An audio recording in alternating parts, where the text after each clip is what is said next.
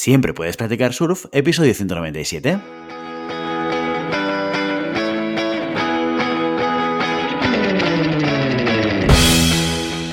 Bienvenido y bienvenida a Siempre puedes practicar surf, el podcast diario sobre recursos humanos. Este podcast está pensado para profesionales de recursos humanos, gerentes o jefes de equipo y podrás encontrar técnicas, consejos, ideas, conceptos y noticias sobre la gestión de personas. Eso sí, con un enfoque práctico y aplicable. Hoy episodio 197 del lunes 27 de marzo del 2022, programa dedicado al monográfico del mes, porque hoy vamos a hacer, esta semana hacemos un cambio en el registro habitual, porque llegamos al programa número 200 y queremos celebrarlo con nuestro invitado especial. Así que hoy, monográfico en el que explicamos, ya lo sabes, de forma muy concreta y concisa, conceptos relacionados con recursos humanos.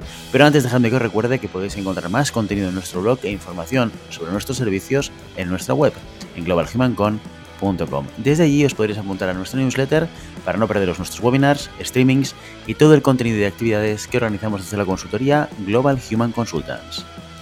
¿Y de qué va esto de los monográficos? Bueno, esto normalmente cada jueves explicamos de forma concreta y concisa conceptos relacionados con recursos humanos. Esta semana es una excepción, lo hacemos el lunes. ¿Y cómo lo hacemos normalmente? Pues mira, cada mes seleccionamos un tema y a partir de ahí, cada jueves, lo dedicamos a explicar uno o varios conceptos importantes que tienen que ver con ese tema en cuestión. Y este programa 197 es el que nos lleva al final de marzo. Estamos en los últimos días del mes y coincidencia también en el episodio último de esta serie de monográficos dedicados al neuromanagement. La semana pasada ya vimos el conjunto de prácticas conocido como programación neurolingüística y te propusimos un ejercicio para que pusieras en práctica y pudieras empezar a superar esas barreras limitantes. ¿Lo has probado? ¿Notas que funciona? ¿Estás empezando a dejar de procrastinar? Este tipo de ejercicios no son mágicos ni funcionan de un día para otro, requieren práctica y mucha constancia.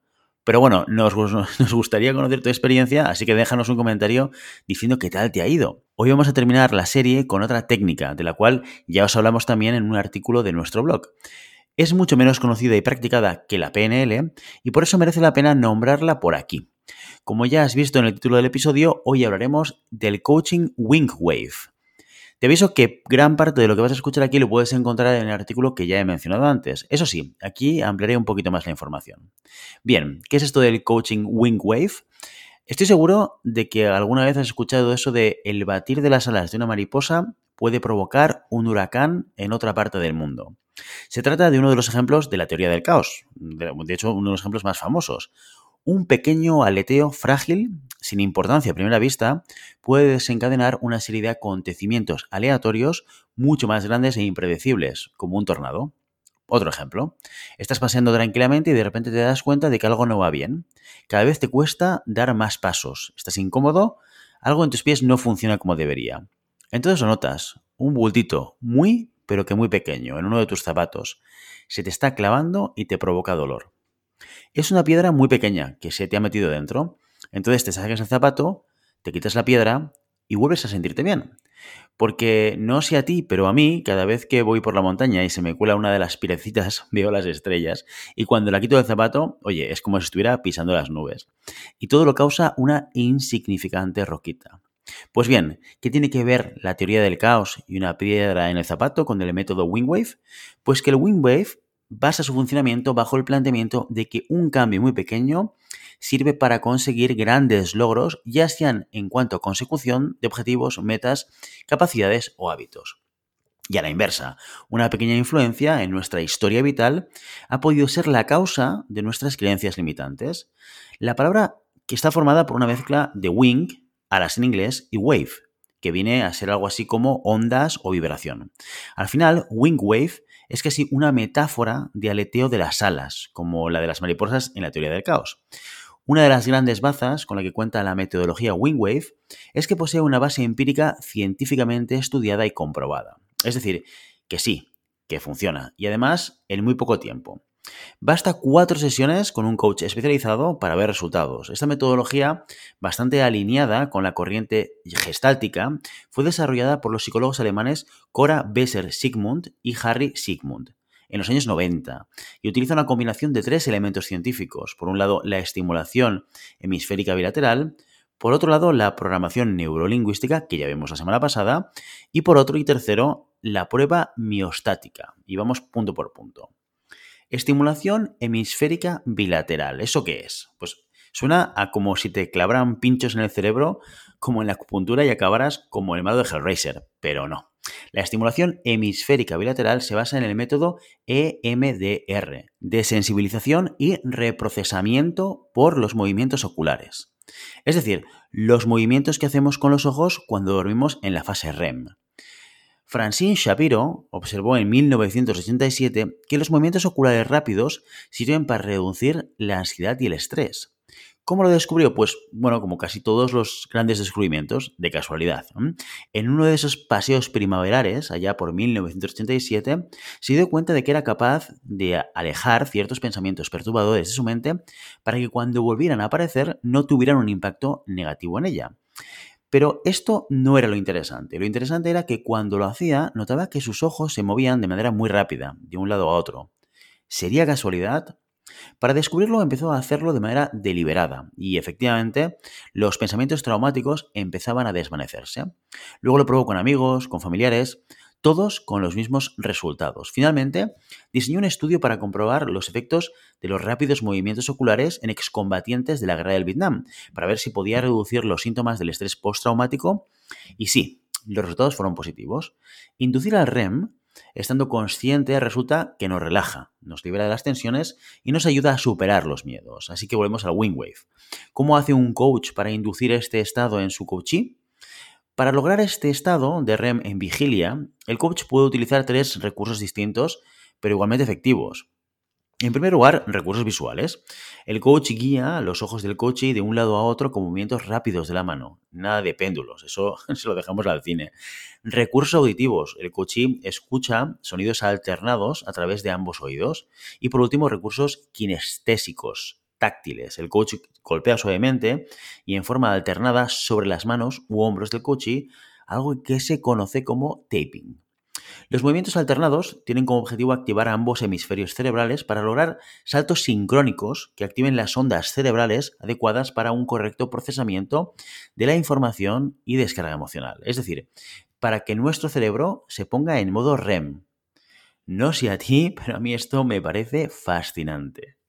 Seguimos con el segundo de los tres recursos, la programación neurolingüística, la cual no ahondaré porque para eso tienes el capítulo de la semana pasada. Si aún no lo has escuchado, ahora es el momento de hacerlo. Pausa este podcast, escucha el episodio 195 y luego vuelves. Pero bueno, por si acaso voy a hacer un resumen que no cuesta nada. La PNL basa su práctica en el hecho de que nuestra forma de ver la realidad que nos rodea y de estructurar los pensamientos está determinada por nuestro lenguaje, o mejor dicho, de cómo hemos aprendido ese lenguaje.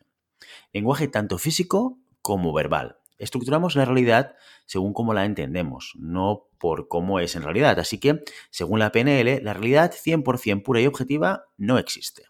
Empleando una metáfora informática, cada persona tenemos nuestro propio programa encargado de introducir información en nuestro sistema e interpretarla según experiencias y aprendizajes previos. Una persona con Linux interpretará la información diferente a alguien con Windows, aunque la información sea exactamente la misma. El coaching Wingwave hace uso de la programación neurolingüística, la PNL, para ampliar o reprogramar la manera en la que interpretamos esa información. La tercera y última combinación es la prueba miostática, también conocida como O-Ring. Si ves una sesión de coaching Wingwave, verás que el coach toca mucho la mano del coachee. Esto es porque le está realizando la prueba miostática. Durante esta prueba, el coachee tiene que formar un anillo juntando firmemente los dedos, pulgar e índice, mientras que el coach pronuncia una serie de enunciados que tienen que ver con el tema principal por el cual la persona se somete a las sesiones de coaching. Por ejemplo, si una persona tiene miedo al fracaso, el coach irá pronunciando frases sobre el fracaso mientras toca la mano del coachee, que tendrá los dedos juntos formando un anillo. La misma forma que hacemos con los dedos cuando queremos decir que algo va perfecto, que es ok.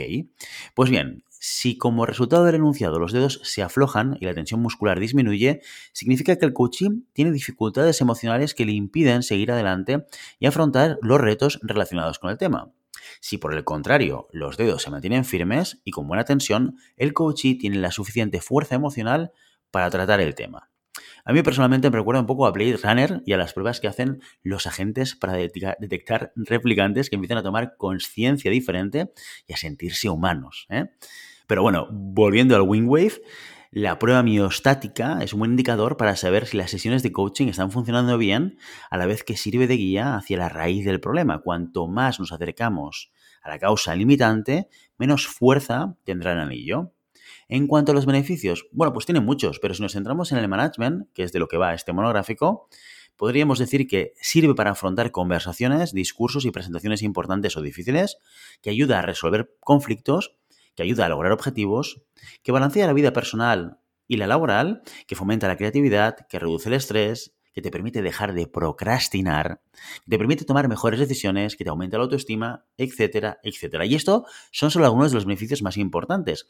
Y como decía al inicio de este episodio, los resultados se ven en tan solo cuatro sesiones, muy, pero que muy rápido. En conclusión, el coaching Wingwave es una metodología ideal para todas aquellas personas que tengan que lidiar con algún tipo de limitación emocional que les impida evolucionar y crecer profesional o personalmente.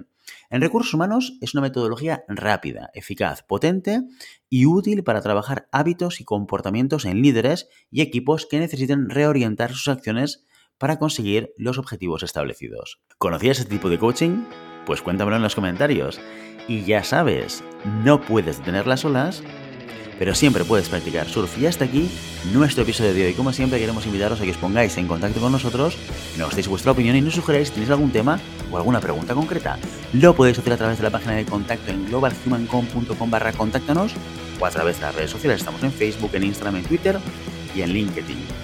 Y si el contenido de este podcast te gusta, no te olvides suscribirte, darnos 5 estrellas en iTunes y me gusta tanto en iVoox como en Spotify. Igualmente recuerda que puedes encontrar más contenidos, noticias y recursos en nuestra web, en globalhumancon.com.